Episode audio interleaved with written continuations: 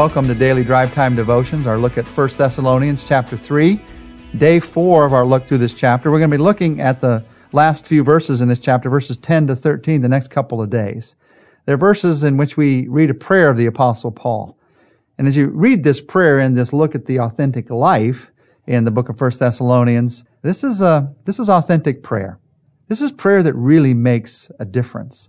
Authentic prayer to me is not just emotional prayer, or even not just vulnerable prayer where I'm sharing all that I feel to God, although that is part of it. Authentic prayer is prayer that makes a difference. You look at one of the prayers of the apostle Paul and you, you see in those prayers all throughout the New Testament that they have a different direction. They have a different tone than many of our prayers. And you realize I can learn. I can learn from reading his prayers. I have a lot to learn from reading his prayers. Let me read for you the prayer of the apostle Paul in verses 10 to 13. Night and day, he said, we pray most earnestly that we may see you again and supply what is lacking in your faith. Now may our God and Father himself and our Lord Jesus clear the way for us to come to you. May the Lord make your love increase and overflow for each other and for everyone else, just as ours does for you. May he strengthen your hearts so that you will be blameless and holy in the presence of our God and Father when our Lord Jesus Christ comes with all his holy ones. As we look through this prayer of Paul these next couple of days, I'm praying that your prayer life will be different. Even now, as I'm saying these words, I, am praying in my mind that our prayer life will be different in some way from this point on because of what God's word does in us and for us and to us. That some new habit of prayer will come into your life. That some new conviction about prayer will come into your life. What if you'd been able to sit down and interview the apostle Paul on the subject of prayer? In essence, that's what we get the opportunity to do here as we read this prayer. So what can you learn from Paul? Well, four things. You pray frequently, you pray earnestly, you pray specifically, and you pray with the ultimate end in mind. Well, let's walk through those. First, Paul says you pray frequently. Paul says night and day we pray most earnestly. Night and day. You pray all the time. This prayer, this prayer that Paul prays, it's going to challenge you to a new level. While many of us struggle to pray once a week, once a day, here we're stretched to pray throughout the day. That's a different way of thinking about prayer. In fact, if this is going to work, here's what I want you to do right now. It's the only hope that I have for incredible change that can happen in our lives. When it comes to this subject of prayer, all you've got written on the blackboard right now, just take an eraser. And for these next few days, just erase it all. Now, some of it's good, some of it's bad. I realize that. But just for the moment, erase it all. Start with a blank whiteboard, blackboard, whatever color you like of the board, and write on it these truths of the Apostle Paul. And one of them is, I need to pray throughout the day. They don't have to be long prayers. In fact, one of the habits that I have is to try to pray the first two minutes.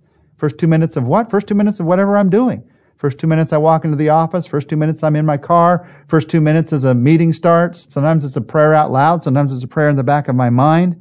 But it, it helps me to remember to pray throughout the day, to make it a constant habit, conversation throughout the day.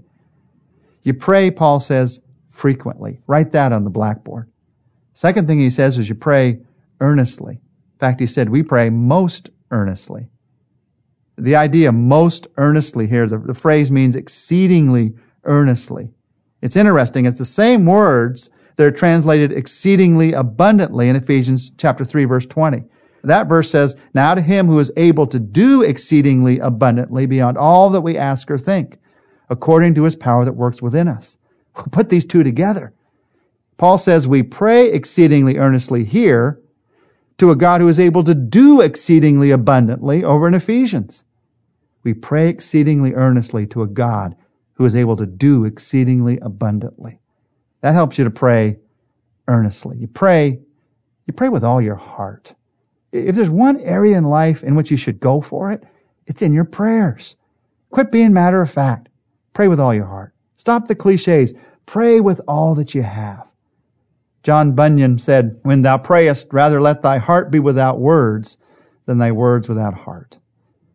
And Abraham Lincoln said, I have been driven many times to my knees by the overwhelming conviction that I had nowhere else to go.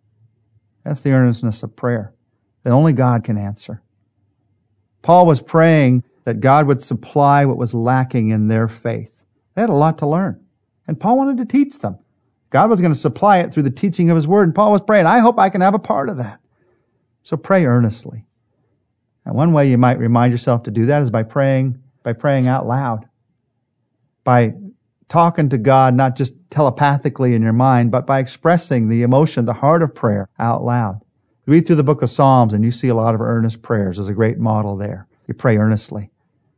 Number three, Paul said, I pray specifically. And this is the area, believe it or not, where many of us struggle the most. We struggle because in one sense, we don't want to tell God what to do. So we just say, God, I don't want to pray too specifically. You, you just do what you want. You know best. But Paul here reminds us that we need boldness, that God expects us to pray very specifically. Boldness does not mean ordering God around. What does boldness mean? In the New Testament, boldness means asking God to act. Asking God to act in the situation. God our Father and the Lord Jesus Christ, he says here. Now, don't miss the fact that they are put alongside each other as co-equal. They're not just mentioned side by side. This double subject is followed in the Greek by a singular verb. They're one. God our Father, the Lord Jesus Christ, and the Holy Spirit. The God of all the universe, the triune God. We are asking him to act, and that gives boldness.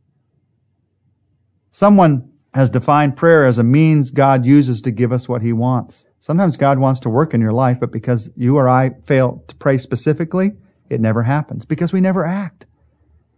Boldness is asking God to act. I know some people think that prayer is just a healthy exercise, spiritual exercise for us. That it doesn't really change God's plans in any way. Uh, so they'll say things like, well, prayer changes you, but it never changes the circumstance. Well, the Bible says the Bible says it changes both. The problem is, we pray for specifics sometimes in biblically uninformed ways. We specifically pray for God to do things that He's told us specifically that He's not going to do. God changed that person's heart whether they want it or not. God said He's not going to do that. So that gets us confused sometimes. But when you get to understand God's Word and you pray specific prayers as Paul did based on God's Word, then you see things change. Now, this is so important. We're going to talk about this more, more specifically tomorrow. The specific things that Paul prayed for, what we can learn from him. But you pray specifically. You ask God to act. And then you do a fourth thing.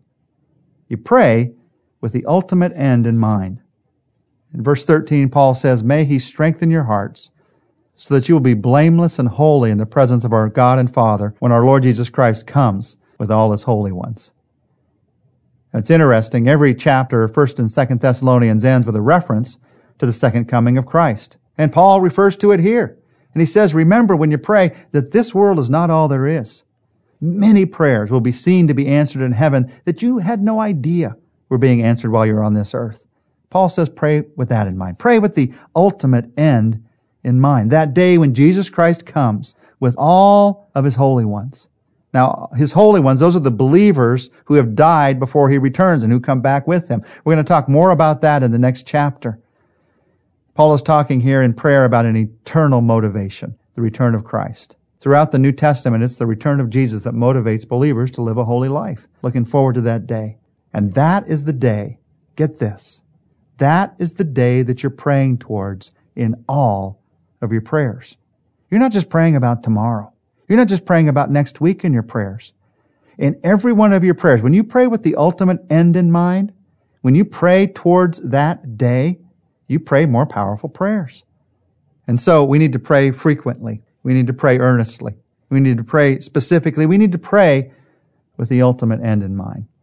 Now, if you're like me, you've got a lot of praying to do to get that kind of praying. So let's ask God right now to help us to learn to pray. Pray with me. You might just pray this prayer Lord, I want things to change, really change in my prayer life. I pray from time to time. I want to learn to pray all the time. Teach me to pray. I pray casually.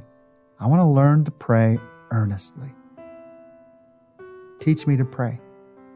I pray in broad generalities and not in specific requests of the heart. Teach me to pray.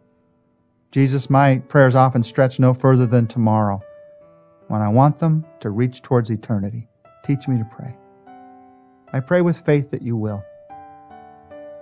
I pray with faith that you will because you love me and because you've told me that you want me to learn to pray, to communicate with you. Teach me to pray, Jesus, I pray.